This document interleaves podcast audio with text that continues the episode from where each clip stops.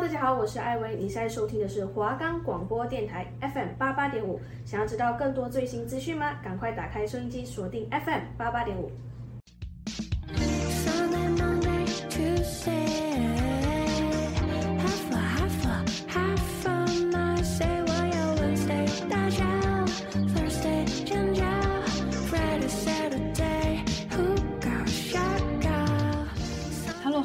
这里是纯说书，我是主持人 Lucy，我是主持人 Zoe。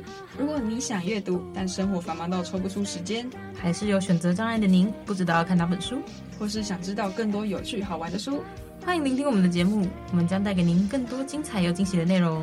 我们的节目会在周四晚上七点半到八点播出，敬请准时收听哦。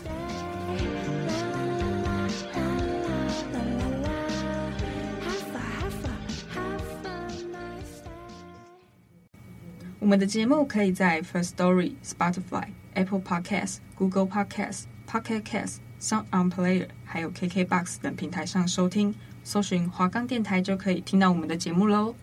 耶耶！Hello，大家好，这里是纯说书，欢迎收听我们的节目。我们今天要介绍的书是《谁在你后面？台湾恐怖鬼故事》。这本书收集了一些台湾的灵异故事以及特别的鬼怪故事。那我们今天会挑选几篇书里收录的恐怖故事来跟大家分享。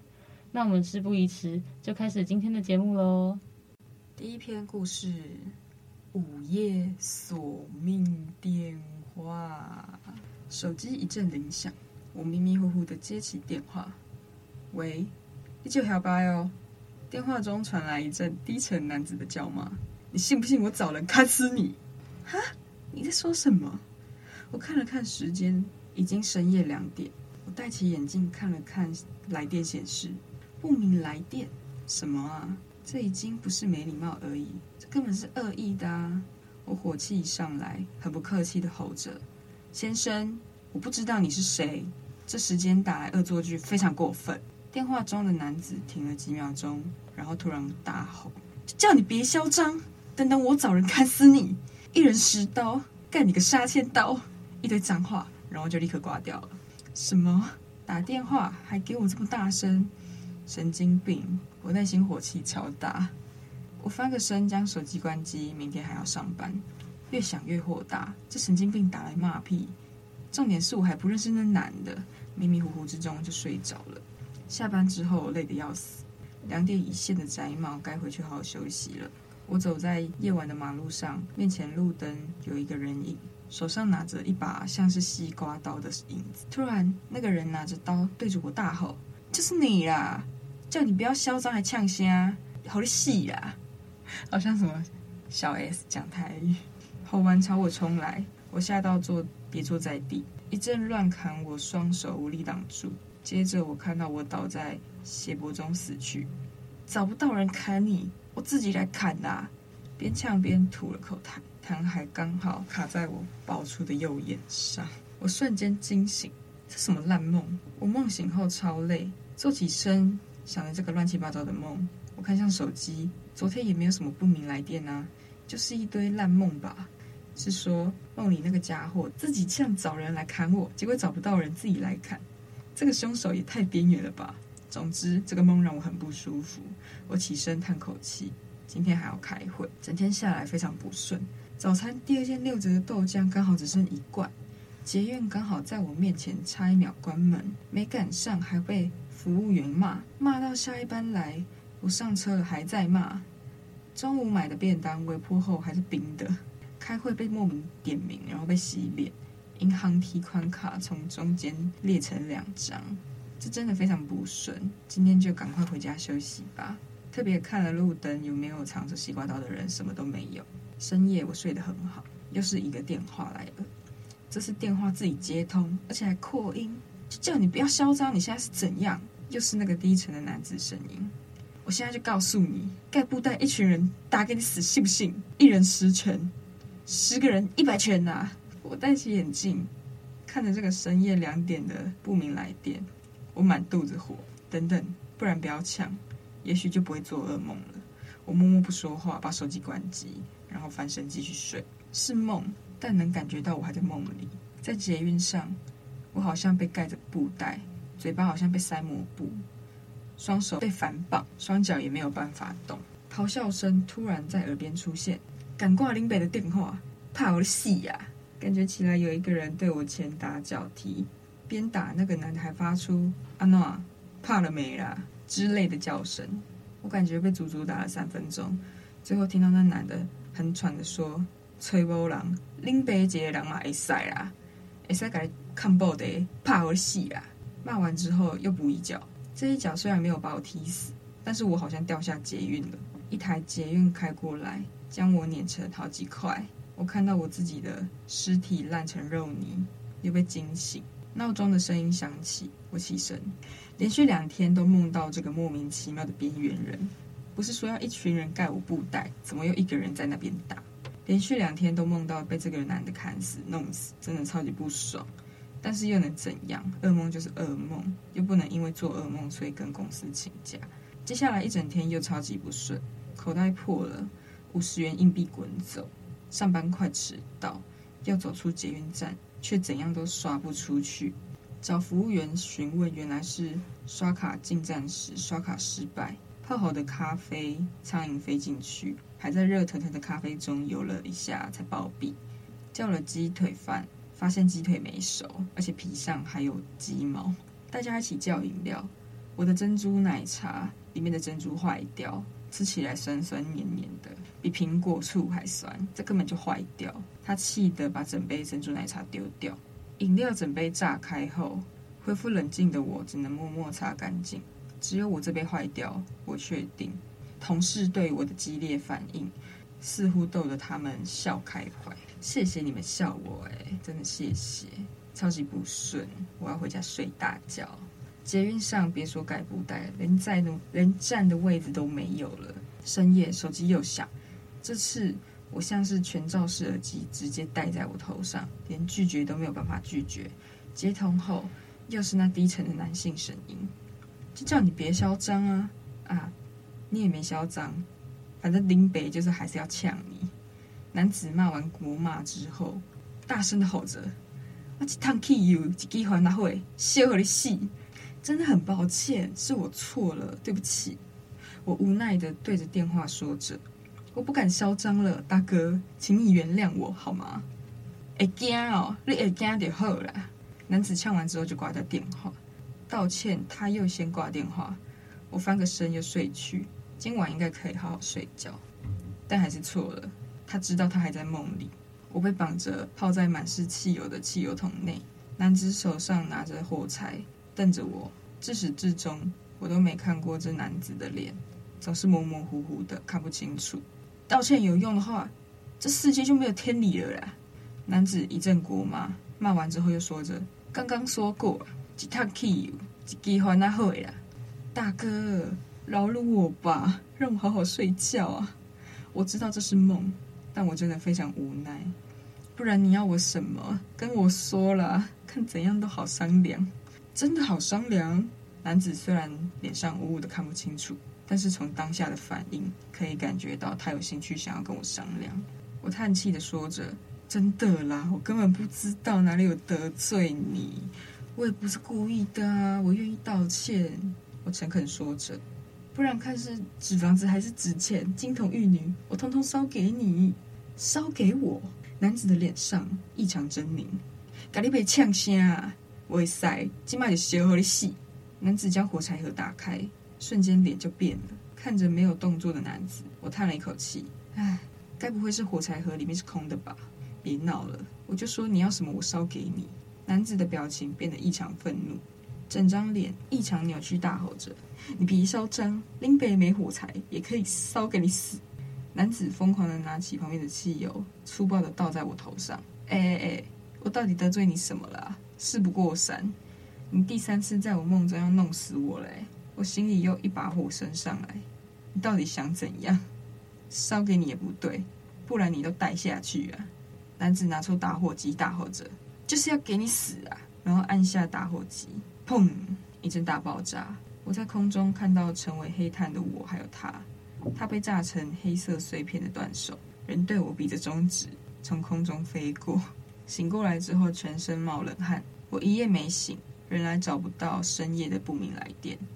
到了早上出门，我的心情真的差透了。虽然那天依旧运气很不好，不过接下来一星期，那个奇怪的男子就再也没有出现在我梦里，而我也可以好好睡觉。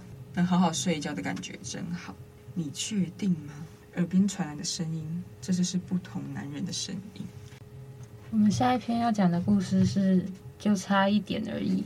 那是在工作了几年，某次与同窗友人聚餐后发生的事情。聚会上，不晓得是谁先开启了夜游的话题，大家也纷纷回忆起学生时代那段疯狂的岁月。在座的几个友人，当年都是喜欢夜游、夜冲的伙伴，每个人都开启了话匣子似的滔滔不绝。那时我正好因为工作上的需求买了车，我就提议，在场刚好五个人，不如就大家一起开车去夜游。三名友人马上赞成，只有一人持反对意见。但他并非不去，而是希望大家改日再去。不过就在大伙拖拖拉拉了一阵之后，他也妥协了。只是他坚持要坐副驾，其他人倒也觉得无所谓。就这样，我们一行五人开着车往山里去。这条路也是我们同窗时代常走的夜游路线，只是由当年的机车换成了汽车，或许是换了交通工具的缘故。本来熟悉的道路，如今感觉起来却有些陌生。开着开着，路上开始泛起白雾，车上原本热闹的气氛也逐渐转为安静，再到寂寥。除了我与副驾驶上的友人外，后座的三人不知何时睡着了，我也只能跟着隔壁的有一句没一句的闲聊着。渐渐，车外的能见度降到一米左右，即使开了远灯，也无法穿透浓雾。我感觉有点将要迷路的预感。就在我有些不知该往哪个方向开的时候，后座的友人突然开口说。你就直接往前开就好，不是看得到地上的白线吗？似乎也是，地上的白线看起来是笔直地向前延伸。停车，别听他的。副驾驶座上的有人却突然吼道：“什么？”我有点被他吓到，但我却没有立刻停车。停车，快点！有人再次说道。此刻后座的有人一只手伸到前座来，指向前方：“往前开就好了。你看前面不就是一条直路吗？”我看向车前方，雾稍微散开了一点。隐约可以看到前方确实是条直路，停车，马上！就当我要踩下油门加速时，副驾驶座上的有人猛然伸手过来，把我的方向盘转向一旁，车身磨向了山壁。我真的被吓到了，用力踩了刹车，咔！车头好像撞上了什么，停了下来。你疯了吗？这样会害死！身体缓过来，我正想破口大骂的时候，但眼前的景象却让我吓傻了。车外的浓雾已经散去了，车的前方是断崖。是撞上了护栏，车子才停下来的。如果刚刚副驾驶座的有人没有把车子撞去磨山壁减速的话，可能已经撞断护栏了。后座的人发出怨叹的声音：“可恨，就差一点而已。”下一篇我们要分享的是无人的车站。旅行就要结束了，总觉得还没有玩够。朋友边伸展着身体边说着：“有什么办法？假期就这么长而已，而且我们都已经快到家了，捷运再几站就到了。”我如此回道：“我实在不想再背着旅行用的大包包了，除非先让我回家把东西放下，晚点可以再出来吃个晚餐之类的。我不想再背包包了。”啊，我知道啦，我想先把行李放下再说。重死了，朋友抱怨着。啊，对了，要不我们先各自回家休息一下，我再约几个人出来去看看电影，把握住假日最后的时光。可以啊，正好也有想看的电影。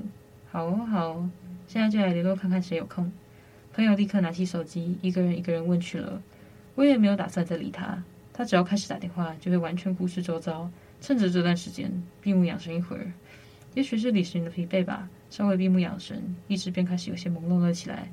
在恍惚间，听到了到站广播，猛然醒来，向朋友说了句：“要下车了，晚点见。”便急忙跑下车。下车的瞬间，我立刻察觉了异样。我家所在的捷运站，算是相当热闹的站。一整天都是人潮拥挤的中堂，但此刻站内却空无一人。确认了站牌，没有错，没有下错站，而且不止站内没有任何人影，也没有其他人跟我一起下车。理应一起下车的朋友，此时也没有在这里。顺着平常的习惯往出站闸门走，真的没有任何的人，没有乘客，没有警卫，也没有应该站在站务室里面的站务员。不安的情绪油然而生，在准备刷出卡。在准备刷卡出站的前一刻，那股不安感达到了最高点，仿佛只要过了闸门，就再也回不去了。不安感驱使着我回到月台，搭上车往下一站而去。车上同样空无一人，悄然寂静。很快地抵达下一站。当我踏出车厢的瞬间，被嘈杂与喧嚣吓着了。月台上熙来攘往的人群，所有场景再熟悉不过。抬头查看站牌，居然和刚刚的无人车站相同，也是我平常搭车的车站。喂，你刚刚去哪了？肩膀突然被人推了一把，回头一看，是我朋友。什么去哪？我一头雾水。就刚刚啊，你在车上突然说要下车，我才回头，你人就不见了。然后我刚下车，就发现你在这里东张西望。我们明明就搭同一班车，你是怎么比我先到的？你到底去哪了？虽然朋友这么问，但回想起刚才的事，我比他还想知道我到底是去了哪里。再来这一篇叫做红包。通常过年总是热闹非凡，而我的外婆家又是个多子多孙多福气的至上主义，所以回去吃饭都是得开两个大圆桌才够坐。外婆准备的菜色总是非常丰盛，而爸爸每次都会在除夕前不辞辛劳地驱车北上，我则是跟表兄弟姐妹玩得不亦乐乎。当然，最开心的就是领红包的时候，外婆总是笑眯眯的一个一个发红包。接着就是其他亲戚轮番上阵，而且照着我们家族的规矩，还没出社会前都可以领红包。至于出社会后，则是一律要发红包造福其他兄弟姐妹。总之，身为国中生的我，也会收到大表哥的红包，虽然金额不多，但看到红包里的钞票，总是特别开心。虽然回家之后就会被爸妈收回去缴学费，上缴家中金库。但至少在过年期间，当个大富翁的感觉还不赖。外婆家的中间有个庭院，我们喜欢在那边奔跑，还有跟小黑玩追逐。小黑是外婆家的爱犬，标准的台湾黑狗，个性温顺又亲人。每次回来外婆家，都特别喜欢跟小黑一起玩。今年我们同样在除夕夜回外婆家，满桌子的菜肴吃得我肚皮都快撑开了。我借口要出门散步，随即从餐桌开溜。反正等等十点才开始发红包，我可以趁这个时间去外面透透气。而不甘寂寞的小黑自然也跟着我跑出来。因为外婆家在乡下，所以我没有特别绑上牵绳，小黑也都乖乖跟在我旁边。我哼着歌，冬天的风有点凉，但刚刚的火锅也让身体热乎乎的。再加上出门前妈妈硬要我穿上羽绒外套，所以我现在一点也不冷。走到附近的小学荡秋千，还有爬完杆子之后，很快我就感到无趣，所以就跟着小黑掉头往外婆家的方向折返。就在快到外婆家附近的红绿灯，却被一个我不认识的阿姨拦下来：“威俊，你是威俊吧？”“呃，我是。”“你没认错，可是你对于对方是谁？”我没有半点头绪。脑中没有相关对应到的人脸，记忆一片空白，我因此感到很困惑。即便年年过来外婆家，但我终究不是在这边土生土长，所以有时候外婆家的亲戚满街跑，或是来访的时候，我不一定认识对方，只能赶快搬救兵求助。我是美芬阿姨啊，你三岁的时候我们碰过面啊，你有印象吗？我还有抱过你诶。美芬阿姨灿烂地说着，甚至还想拿手机给我看。我不知道为什么，她的手机样式看起来很老旧。我还留着当时的照片，那时候你眼睛黑溜溜、圆滚滚的，很可爱哦。呃，三岁的事情我哪会记得啦？我又再次感到面红耳赤，不知道该做什么反应。纵使过年来拿红包很开心，不过亲戚间有时候的问题也让我很难回答，尤其就是像现在一对一的时刻，我只觉得尴尬指数破表。想要赶快开溜。刚刚从餐桌抢先落跑的原因，有一部分也是因为不想要被其他长辈逼问我的段考成绩如何，或者是有没有交女朋友之类的。我很想回说些什么，但半张嘴也说不出来。我抓了头，一脸苦恼的样子。抱歉，为难你了。这么久没见，你不记得我也是正常啦。美芬阿姨的神情突然有些落寞。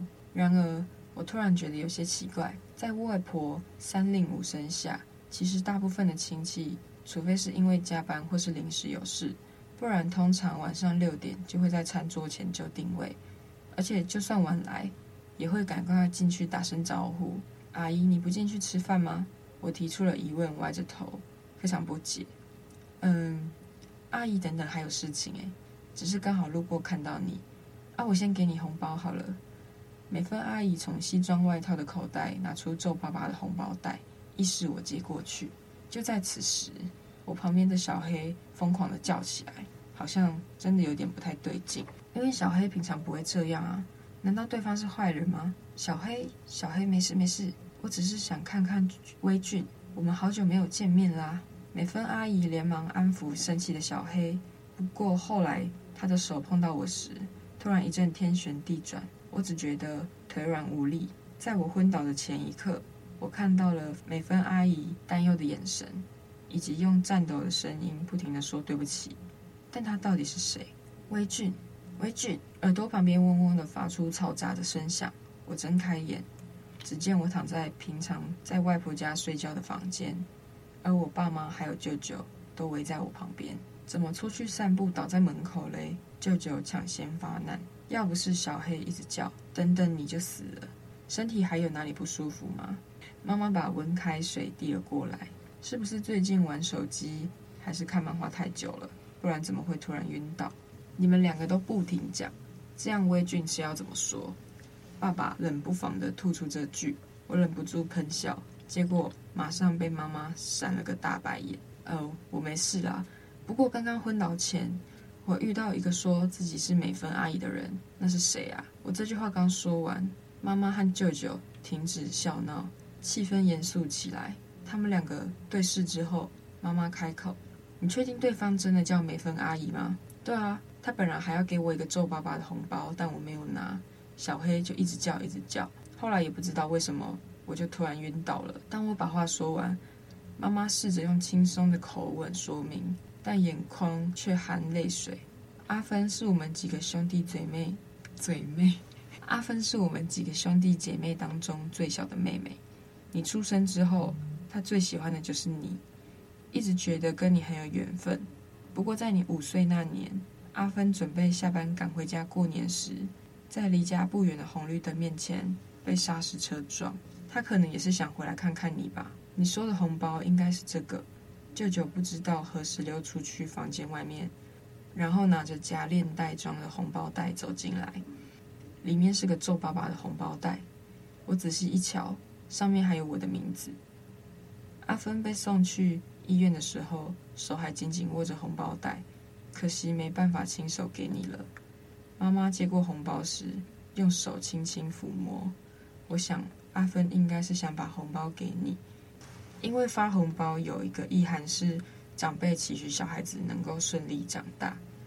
我沉默了好一会，然后提出一个要求：美芬阿姨现在放在哪？我们改天去看看她。可以啊，我想阿芬会很高兴的。即便和这个阿姨相处的时间不长，我还是从心底感谢美芬阿姨。你的红包跟祝福我都收到喽，谢谢你。下一篇要讲的故事是天桥上。在我读大学的时候，在我们学校的附近有一个还算蛮大的天桥。那个天桥大约有三层楼高，而且有着相当宽阔的桥面，就连四个人在桥上并肩走也不显拥挤。而且每当下课走在天桥上时，远方的夕阳在大楼间缓缓落下，看着那难以言喻的美景，是我最为享受的时候。但以上种种都不是我对那个天桥印象深刻的理由，而是另一件我不愿回想起的事。如果分好组的人可以先把名单交给小老师，下礼拜准备好的人就可以先开始报告了。这个题目只是为了让大家熟悉一下环境，报告轻轻松松、简单简单就好，不用太紧张。报告轻松简单就好，不用太紧张。还记得一年刚入学的时候，老师出了个关于学校附近的景点的分组题目给我们这些一年级新生，让我们去分组寻找、介绍学校附近的设施和景点，是个非常适合大学新生人认识新环境的题目。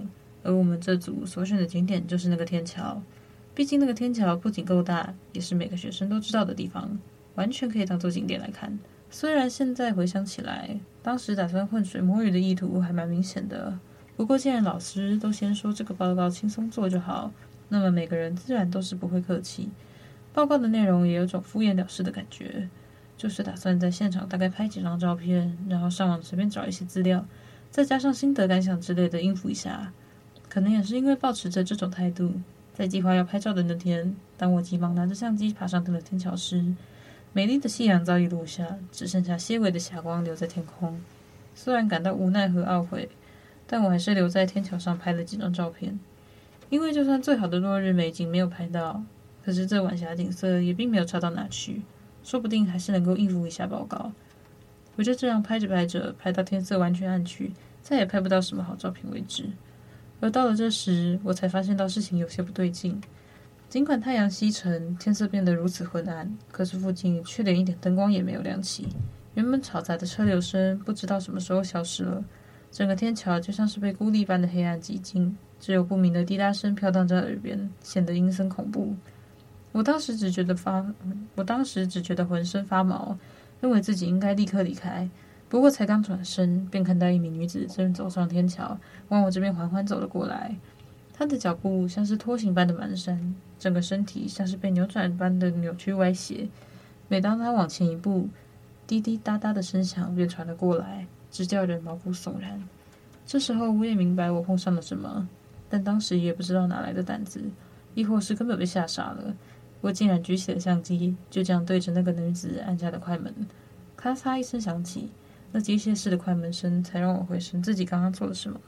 手中的相机还没放下，远处的女子已赫然站到眼前。我吓得大声尖叫，不仅两腿一软，就这样跌坐在地上。而那女子弯下了腰，脖颈宛如变长了一般垂下来，那张苍白的脸孔便贴到了我的面前，只余下几公分的距离。滴答滴答的水声和哭泣般的呢喃声在我耳边缠绕，我这时才知道。方才到现在所听到的滴答声，是血珠从女子身上滴落，在地上化成一点红晕的声音。我害怕的闭上眼睛，浑身恐惧的不断颤抖，口里甚至连那个音节都不能好好发出，只能拼命的在心中祈祷，祈祷能够安然度过这一劫。也不知道过了多久，直到能够听见车流和行人的喧闹声，我才敢慢慢的睁开眼睛，像是重新学会呼吸般的大口喘气。日后我才从熟悉的学长姐那边听说，这个天桥其实是非常有名的灵异地点。传闻几年前有一对情侣在经过这个天桥时发生了争吵，就在吵到最激烈的时候，男方一时失控的将女方推下了天桥，打算将她置于死地。然而也不知道是幸还是不幸，摔落至车道的女生并没有当场死亡，而是在痛苦的哀嚎中看着天桥上的男友那无情的面容。被后方的来车一次次残酷的碾过。自从那时候起，就开始有人看到一名女子拖着染血的步伐，喃喃着诅咒般的哭泣声，用着那残破的身体在天桥上来回，寻找着当初狠心杀害她的男友。